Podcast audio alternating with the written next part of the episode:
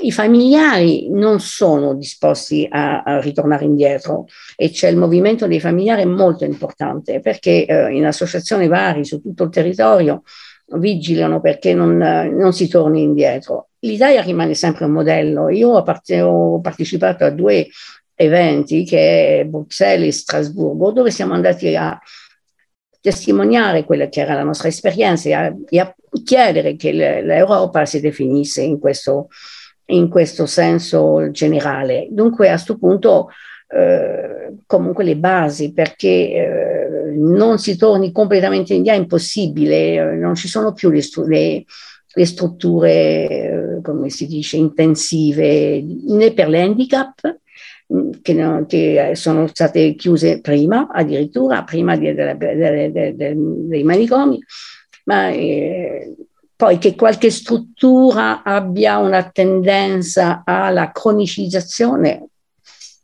penso che è possibile. Eh, dobbiamo così continuare a formare i giovani psicologi, eh, psichiatri, sociologi perché non si ritorni indietro. Grazie Yvonne.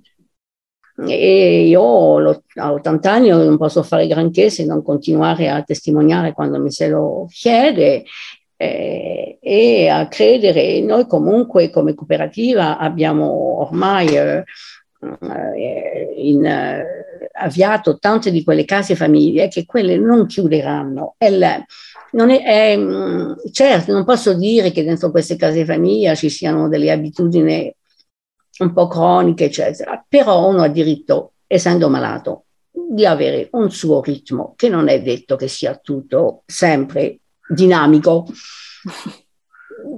Basta già che non si riaprono questi luoghi di segregazione totale